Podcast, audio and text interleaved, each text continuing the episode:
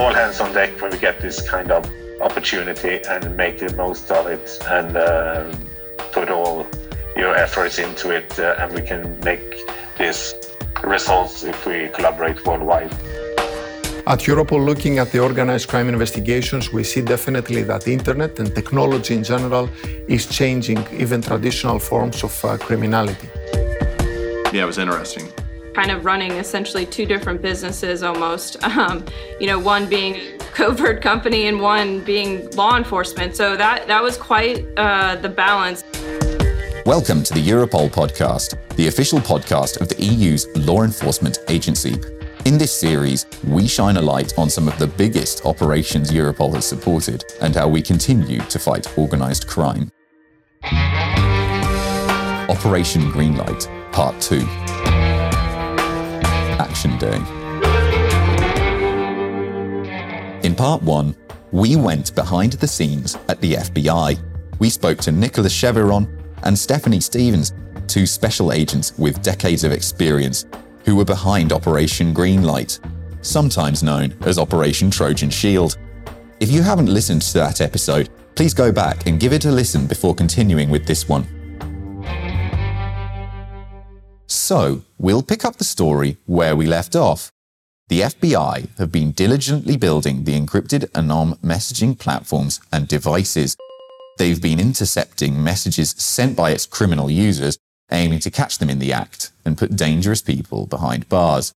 The FBI have been assembling the intercepted information into intelligence packages, which they then send to national police forces all over the world. Those police forces will act on the intelligence and tackle the crime in their respective jurisdictions. Now, let's find out what happens when one of those intelligence packages is received by national law enforcement. It's time for us to take a trip to Sweden.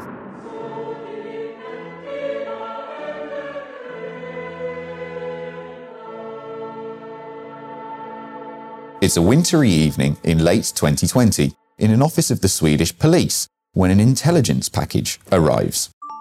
It's from the FBI office in San Diego, and the recipient in Sweden was Superintendent Ted Esplund. My name is Ted Esplund, and I'm uh, superintendent at the National Operations Department's Intelligence Unit.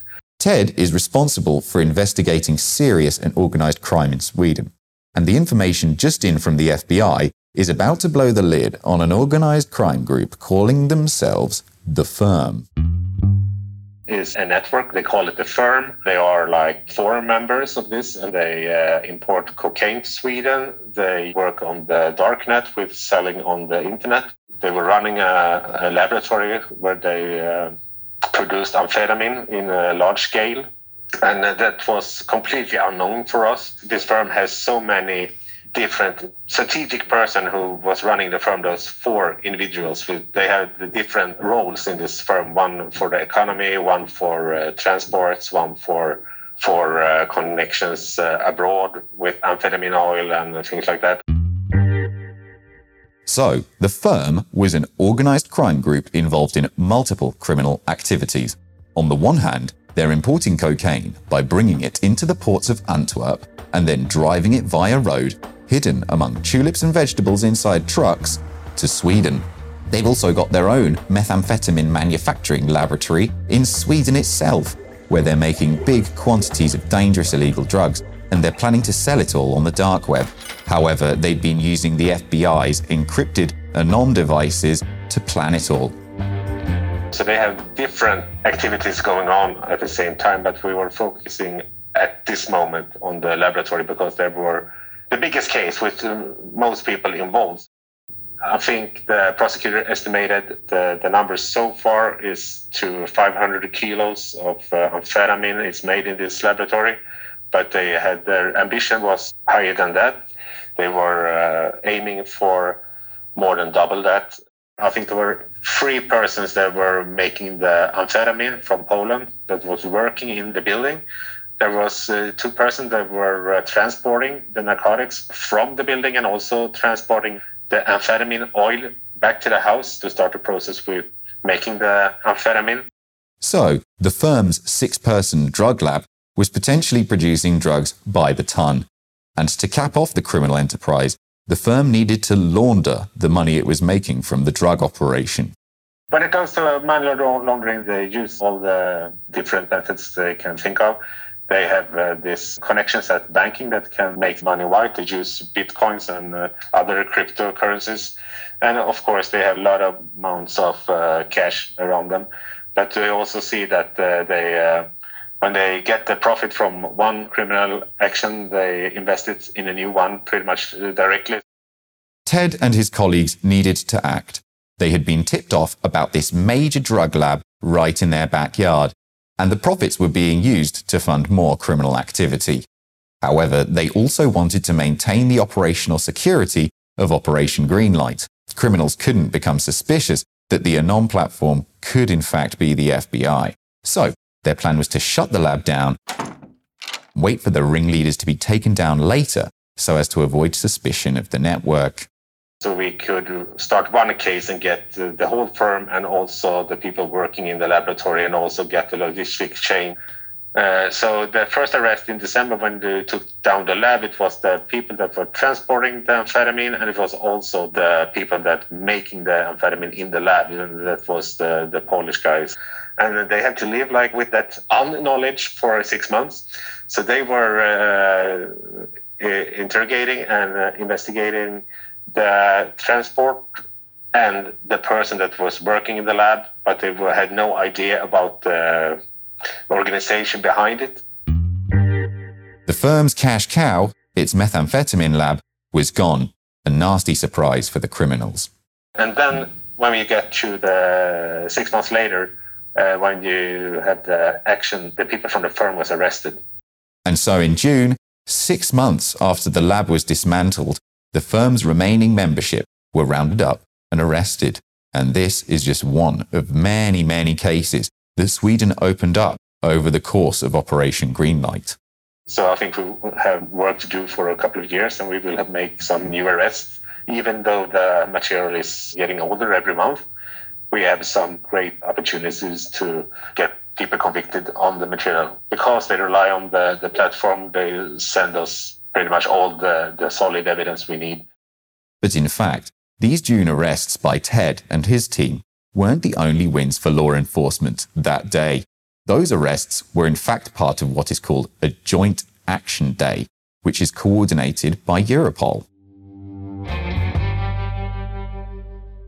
The Joint Action Day for Operation Greenlight saw national law enforcement agencies all over the world take simultaneous, coordinated actions, just like the one we heard about from Ted in Sweden. And in charge of coordinating Operation Greenlight's Joint Action Day from Europol was Georgios Raskos. My name is Georgios Raskos, and I'm the head of the EU Organized Crime Unit at the European Serious and Organized Crime Center here at Europol. It may sound like a, a long title, but it's uh, the unit in simple terms that is uh, facilitating operational uh, task forces and, and, major investigations affecting uh, the EU member states, like uh, the operational task force on Greenlight. The, any type of operational, analytical, uh, financial, and technical support that was required in the course of that investigation, from the preparatory phase, the live phase, and the post live phase that followed. Georgios is a senior law enforcement agent who has been recognized by law enforcement agencies around the world for his contribution to some of the most important cases Europol has been entrusted with. He's been working closely with the FBI on Operation Greenlight for some time ahead of the preparation for the Joint Action Day at Europol. It was exactly the same period that Sky ECC, uh, another criminally dedicated uh, encrypted communication platform, was coming down. And this was providing an ideal opportunity for uh, to grow among the criminal groups. Our experience from the investigation so far, and I will just name uh, uh, Operational Task Force EMMA, targeting the EncroChat network, Operational Task Force Limit, targeting the Sky ECC network, and obviously Operational Task Force Greenlight, the FBI uh, equivalent of Operation Trojan Shield, were targeting respective encrypted communication solutions that were offering a service uh, to criminals to communicate in a way that their uh, identity and the content of their investigation is protected, and also some uh, unique features uh, to protect this communication. The operations against EncroChat and Sky ECC which we referred to in part one, went so well because law enforcement were able to target the higher ups in the criminal organizations. And this approach was exactly the type of modern policing that Georgios is an expert in. He works on multinational cases that cross borders and jurisdiction. He helps different countries' police forces to connect, collaborate, and ultimately act. Operational Task Force Greenlight offered uh, us uh, a unique opportunity uh, for implementing a top down approach on uh, uh, organized uh, crime. A top down approach on crime means that rather than making arrests of lower level criminals or those operating in the street, you instead target the people and information at the very top of the structure, looking for what agents and experts refer to as high value targets those individuals that uh, have the profile, have the capacity to inflict the highest uh, impact in the security of our uh, countries and also in uh, their activity has a detrimental effect in, in, in, our societies. So adopting this approach, targeting high value targets and their criminal networks that they form uh, part of uh, has a multiplying effect on the investment that law enforcement is, is doing in, in these investigations. Authorities had identified a vast number of these high value targets through Operation Greenlight. However, arresting them would give away the fact that Anom was controlled, or had at least been compromised, by law enforcement. That means action had to be taken simultaneously in every participating country. And when you assemble experts here for an action day at Europol, they become part of what is known as a fusion center. So, from Europol's uh, point of view, we offered the concept of the operational task forces as the ideal platform to create a fusion center to bring all the participating countries together. The representatives were hosted here at Europol's uh, headquarters, and then we were able to coordinate the activities that were happening in each country in response to the intelligence that was stemming out from OTF uh, Greenlight dataset. Uh, secondly, we could also make a use of the very rich databases that we have here at uh, Europol. Information that was coming out of uh, Greenlight was checked against Europol's databases, and then we could enrich this information with information coming from investigations that were uh, at that time supported or were recently concluded. We had in a common uh, working space the representatives of all participating countries. So when a colleague from country A could find a link uh, with uh, country B in his investigation, he could jump uh, to the next office where the, the representative of that country was located, and they could immediately discuss the link between the two investigations and what could be the response in this. I think that this also represents the future of law enforcement and how uh, we could uh, support EU member states and our operational partners in fighting organized crime. Organized crime operates in a globalized network environment. Law enforcement, in order to be able to provide a decisive response, needs to be able to communicate and collaborate in an equally efficient and timely manner. And so, from the Fusion Center, the Joint Action Day was planned and eventually executed. Europol gave us this platform that we were seeking so that we could, you know, share information more quickly, more efficiently, and coordinate and prepare inevitably for a joint action day. Over the course of the investigation, the FBI and the 16 other countries of the international coalition, supported by Europol and in coordination with the US Drug Enforcement Administration, exploited the intelligence from almost 27 million messages obtained via the Anom network. And they reviewed them over 18 months, all the while criminal users were discussing their criminal activity. When the Joint Action Day officially began, authorities could begin making arrests. We had 10,000 officers out um, doing arrests and searches all in one day, and, and it amounted to 500 arrests. That to me was one of the most uh, biggest accomplishments, I think. The Action Day actually saw more than 700 house searches and over 800 arrests.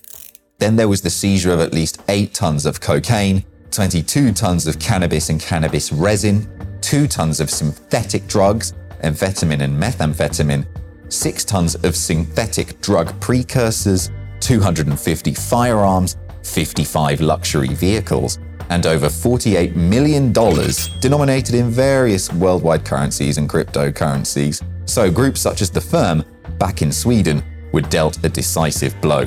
And that was just the immediate action. As our guests have alluded to, many investigations are ongoing. Law enforcement realizes that joint action days like these often aren't the end of the story. I think that the first lesson that we get is that we need to adapt because criminals are adapting. They are using the advantages of uh, technology and uh, what the ICT domain is offering nowadays. I think that law enforcement and Europol should follow uh, the same path in order to continue being competitive, uh, continue offering services to our uh, national authorities, the national competent authorities, so expect law enforcement to continue finding new ways to prevent criminals getting the upper hand technology wise and in other aspects of crime too. So that's Operation Greenlight, a perfectly timed, globally coordinated law enforcement operation involving thousands of law enforcement agents taking hundreds of people off the streets and putting them in jail, with more to come. The investigation continues. And for their efforts and ingenuity in forming the investigation, FBI special agents Nick and Stephanie from Part 1 were actually offered Sweden's National Medal of Merit, the only non Swedes to ever receive such an honor. That's right. Yeah, it's a Medal of Merit. As you say, it's the first time law enforcement personnel outside Sweden uh, get the award. And uh, it's not only for the idea, how they started the operation, they've been a tremendous support from the start, uh, establishing the OTF in spring 2021, and they've been great support both on the technical side and the operational side. And the Deputy Police Chief of Australia has offered Europol a plaque, which includes an Anom encrypted device as a token of appreciation for the collaboration between Europol and the Australian Federal Police. Australia was a crucial partner in this case, and their expertise was essential to its success. A big thank you to the agents and law enforcement experts who agreed to be interviewed for this story and for assisting with the research. And thank you to you for listening. Be sure to rate, review, and subscribe to this podcast on whatever platform you're using. And tell your friends about us on social media if you think they would also enjoy it.